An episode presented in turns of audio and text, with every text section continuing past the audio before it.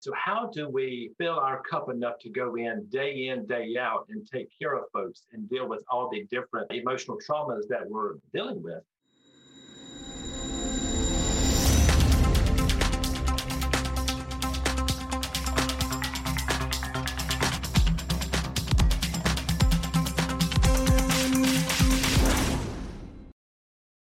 Hello, I'm Faith Rogers, host of today's program, COVID nineteen, Keeping Up with a Moving Target. This is the January fifteenth update of D K B Med Radio's Coronavirus Educational Series. Thank you for joining us. This activity is jointly provided by the Postgraduate Institute for Medicine, D K B Med, and the Institute for Johns Hopkins Nursing. Today's program is accredited for A N C C and A A P A credit, as well as A M A P R A Category one credits. Please visit our website for complete C E information. If you're tuning into our webcast, please click the red Claim Credit button in the webinar console to attest for credit. Otherwise, please visit covid nineteen dot d k b med dot com. Today's learning objectives are: describe how the mental health of clinicians has been affected by COVID and identify tools to increase resilience. With us today, we have Erin Sutton, Behavioral Health Faculty at Abington Family Medicine Residency Program. Thanks for your time, Erin. Hey, thank you so much for having me, and Happy New Year. Today, we're going to be talking about a topic that I think is very important to discuss as we continue with this pandemic, which is the mental health impact that this has really taken on clinicians and healthcare workers in general. And the slide that we're looking at now is really a, a typical timeline of traumatic events. And as we look at this, I think a an event that we can look back and actually think about how this may look like as it's portrayed here is the events from nine eleven, which was a singular event. And we can actually see where uh, we had a pre-disaster phase, and then we had a heroic phase when we certainly were talking about our heroes, and then the honeymoon phase that happened after that, and then the, the disillusionment of what had happened and what had occurred, and then the reconstruction. And I think the reason that we're having such a difficult time right now, and the reason why this continues to be an ongoing trauma for folks, is that uh, we just went through what the, the worst month of the COVID nineteen pandemic has been, which was uh, December of twenty twenty. And we start to look back at what happened in March, and we can see here where people were really treated like heroes, and that people were frontline workers, teachers were seen as heroes. We saw the disillusionment of how can this happen? How did we did we reach a point where this could be? But we never really entered into that reconstruction phase, right? We're never able to really move past this because, again, we're still going. And hopefully as a vaccine starts to come out and people start to get vaccinated, that we're going to see this hopefully turn more into, in the future, we can look back and say, hey, this is what a typical timeline of a traumatic event looks like when we had different periods of trauma. So what kind of mental health concerns are we talking about when we talk about the mental health of how it's been on healthcare workers and those working on the front line, especially clinicians? And the first thing I want to talk about is what is a moral injury. And this is a topic that has been talked about more in the last several months, probably than, than any time in history. So a moral injury historically has been used for things like the military, right, in which people in the military are called to action, and they're having to engage in actions that really go against their morality, right, their values that they hold so dear. And this is really important for healthcare workers because as we've been trained in healthcare, we have been trained to sit with folks and to talk about what the plan is going to be, and we've always had ample resources. There hasn't been much cause for looking at our morality, right, at what our morals are. And we saw this really start to happen in, in March and April when we started worrying about how many hospital beds we want to have. And we're looking at the news and we see the hospitals that are popping up in makeshift places, and we actually see the big Navy ship come in. And we're starting to wonder, you know, what is going to happen to folks as we continue to go through this, and how long is this going to go for? And how are we going to talk to people about what to expect, especially as they're in the hospital? So for the first time ever, clinicians and healthcare workers were looking at, we might have to talk about care with folks that we've never had to talk about before. And I think especially as it relates to grief and loss, you know, when we stopped having visitors in the hospital, we weren't able to have families to, to sit down with and say, you know, here's what your loved one is going through, and here is what, you know, the plan is going to be. We're having to do this over an iPad. So this has really been a difficult time for the people addressing what their own values are, even as they have thought about why they're doing this in their field, in the field of medicine. And then the work expectations, which have just been so increased on people. Nurses, physicians who used to work in different areas, residents, those in training who are spending more time working in the I C U than they had ever envisioned they would in their residency. And then compassion fatigue, which is somewhere I want to talk about for a minute, because we have talked about compassion fatigue. This is not a new term like moral injury is. But compassion fatigue is when we start to really feel that burnout of taking care of others. And then we have to go home and worry about, am I bringing this virus home? Am I going to be impacting my family? So this compassion fatigue just continues to weigh on us. And then really what the societal expectations are, you know, there's a lot of physicians right now, a lot of healthcare workers that have told me that they hear this quote, this is what you have signed up for. And this really is not what people have signed up for. You know, they signed up for taking care of people and being a compassionate physician or advanced practice professional or a nurse. They certainly didn't sign up to be making these critical decisions in the moment and then having to use an iPad to talk to families.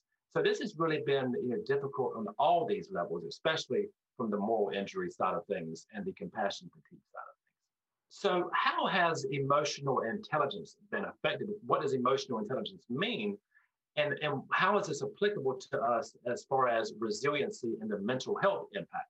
We're really, when we talk about emotional intelligence, we're talking about four different areas of emotional intelligence: self-awareness, self-management, social awareness, and social management. And for so long, clinicians, people in healthcare have looked at what is the social awareness or social management, right? We look at turning into others' emotions. Uh, having that empathy for others, which is so crucial in taking care of people. And then the social management piece, which, it, which is the effectiveness of how our interactions influence others.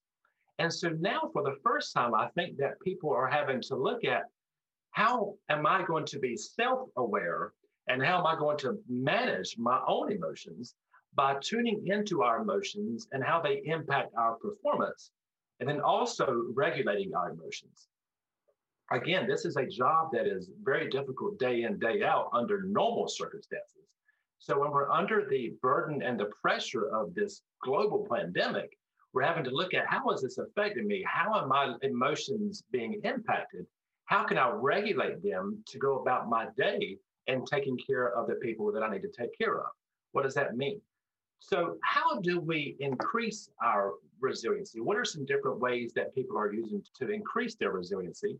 And again, I talk about uh, people of the military, but even also groups and how groups talk about different things. So research has shown there's no better way to work through a traumatic event than to communicate with others who have been in a similar situation. And this is where uh, groups come in. You know, we talk about groups, we talk about self-help groups and Uh, groups for domestic violence.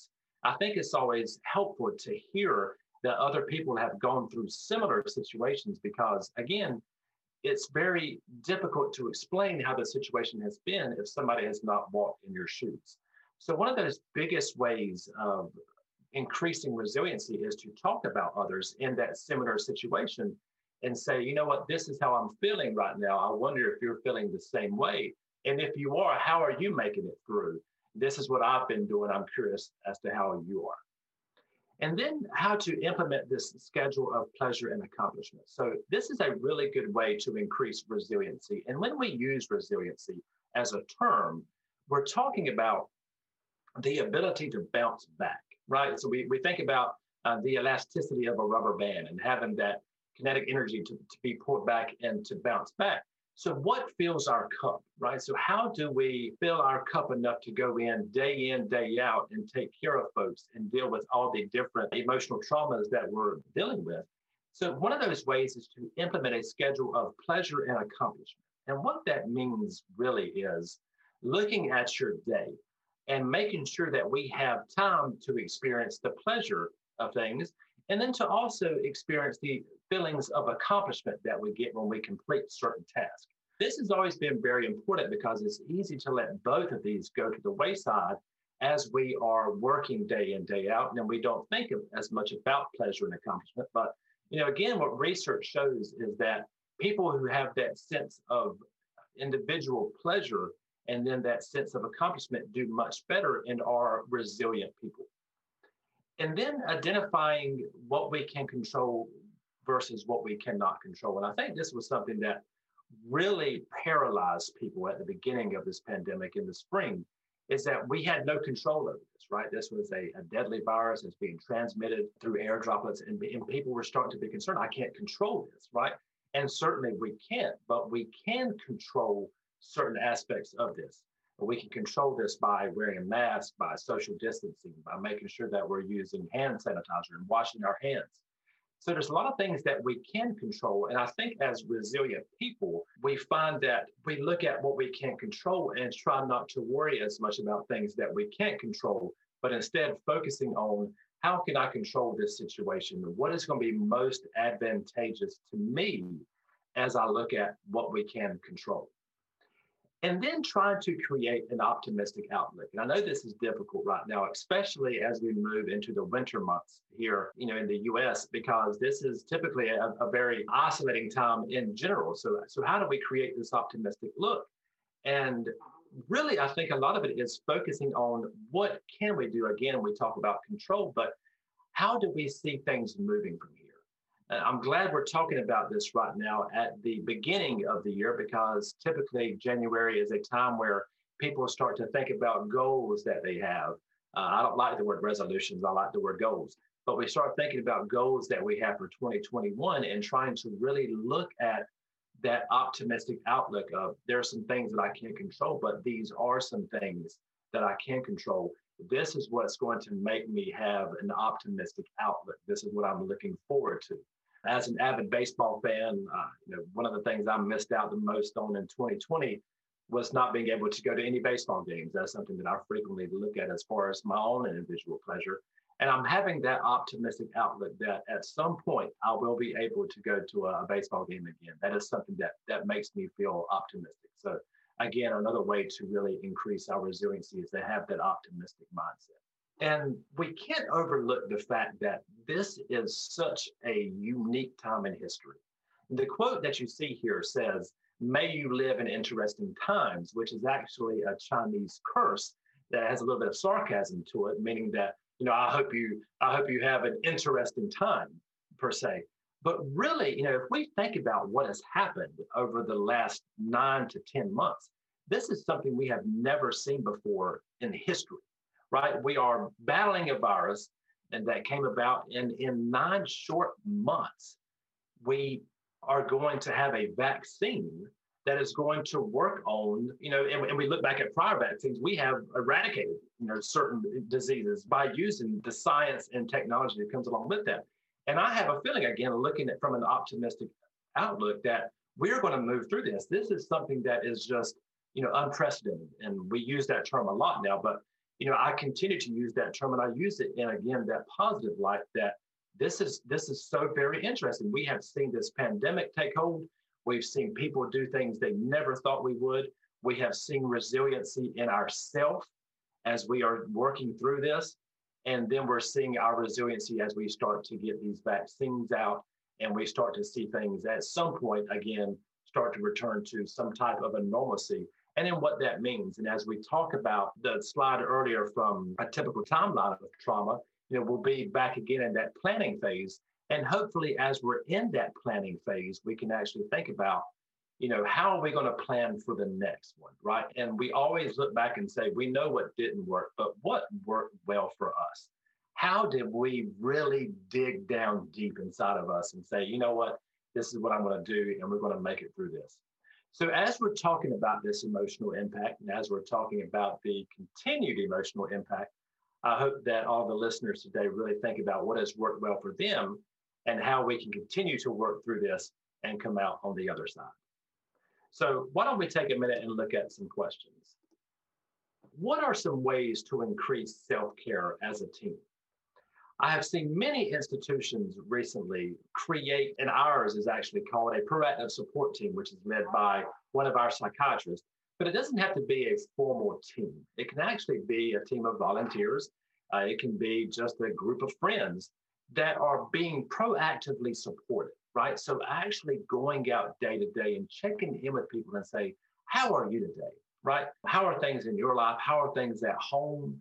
How are things here at work? For the leaders who are listening today, you know, I love that leadership quote. Tell me about the pebble that's in your shoe, right? So and what that means is, you know, what is one thing that we can try to take care of today that, that might make it easier for you?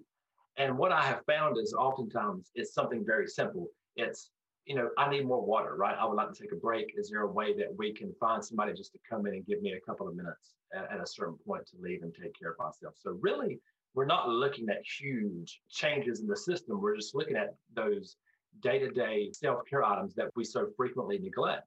Another way really is trying to think outside the box and not limit ourselves to what we can't do, but think about things that we can do, such as taking a walk as a team, right? And so uh, we can socially distance and take a walk outside. And this is something that we do frequently in our institution is we'll have three or four of us go outside and space ourselves out and take a walk. And as we're walking, we'll discuss something that we see, right? We'll practice that mindful moment of, you know what, I really like the wintertime right now. I enjoy seeing the snow. This is something that I've always enjoyed looking at. So we go outside and we talk about those. And again, that takes us away from the, the moments that are so difficult once we go inside. So those, those are some ways that we can certainly increase self-care. And I'd love for you to submit your questions about how you are looking at self-care in some ways that you would like to work on your self-care as we go into twenty twenty-one. So again, my name is Erin Sutton. I want to thank you for listening today as we talk about the continued emotional impact of COVID nineteen and look forward to seeing you all soon. Take care. Erin, thank you so much for those updates.